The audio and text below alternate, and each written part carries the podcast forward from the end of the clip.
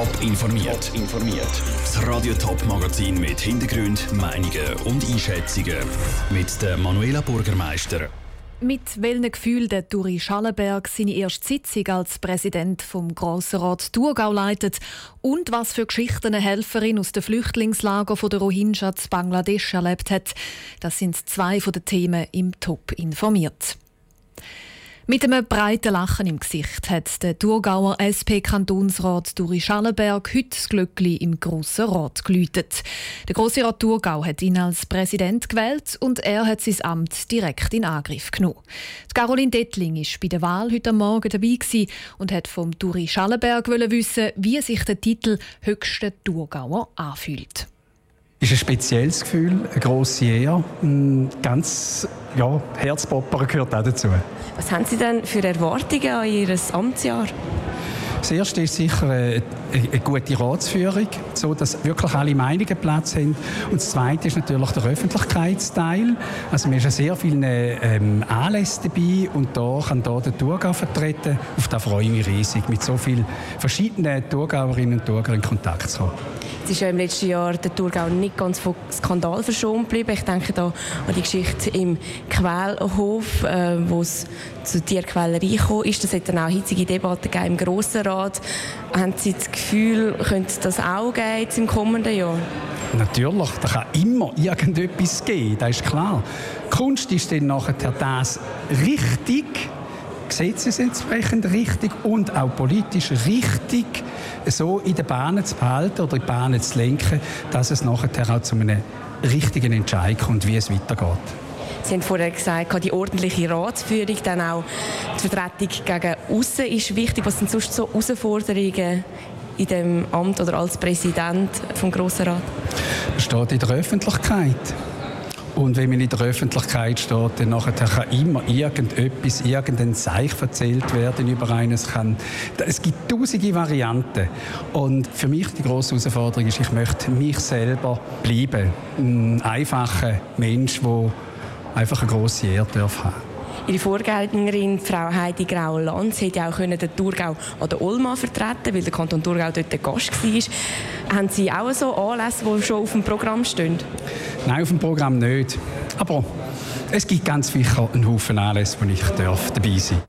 Der neu gewählte Präsident vom Grossrat Thurgau, der Turi Schallenberg, im Gespräch mit der Caroline Dittling. In den nächsten zehn Jahren fehlen in der Schweiz rund eine halbe Million Fachkräfte. Das sagt eine neue Studie voraus. Schweizweit sind es vor allem fünf Berufsgattungen, die verzweifelt nach Fachkräften suchen. Stefanie Brändli. Techniker, Treuhänder, Mediziner, Ingenieure und Informatiker. Besonders von ihnen hat es in der ganzen Schweiz zu wenig. In der Deutschschweiz stehen klar Techniker an oberster Stelle. Für Helen Buchs von der Uni Zürich, die die Studie gemacht hat, gibt es einen markanten Grund, warum gerade die technischen Berufe betroffen sind. Es gibt viele Berufe, die sich stark verändert haben, die zum Beispiel über die Digitalisierung auch noch entstanden sind, über die Automatisierung und wo es einfach noch nicht genug ausgebildete Fachkräfte gibt, die diese Stellen besetzen können. Egal in welcher Berufsgattung haben gerade kleinere und mittelgroße Unternehmen Mühe, zum Fachkräfte zu finden. Das kann der Michele Imobersteg nur bestätigen.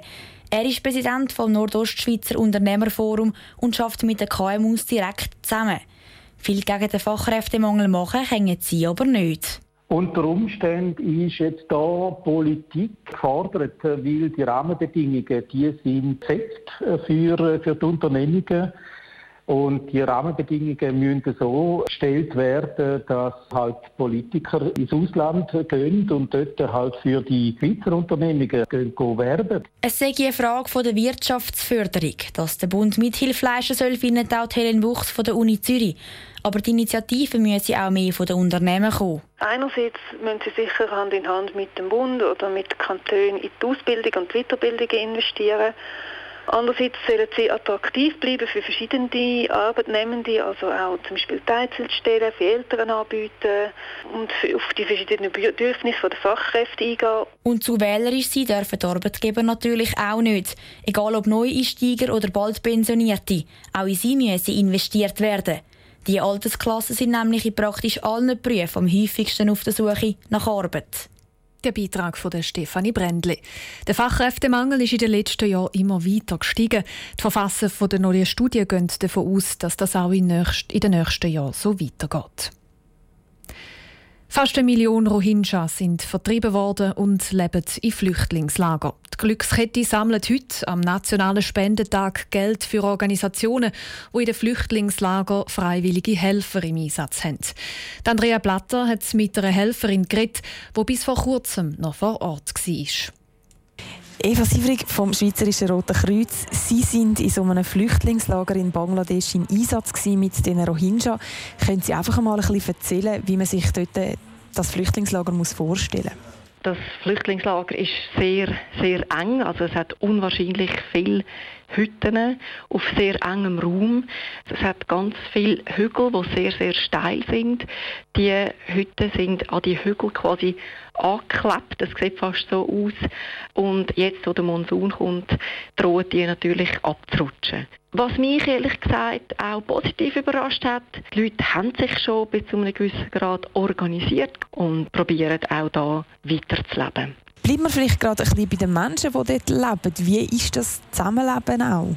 wenn man durch die Camps läuft. Man wird reingebeten, wirklich in die Hütte, obwohl es fast keinen Platz hat. Und sie erzählen einem sehr bereitwillig ihre Lebensgeschichte.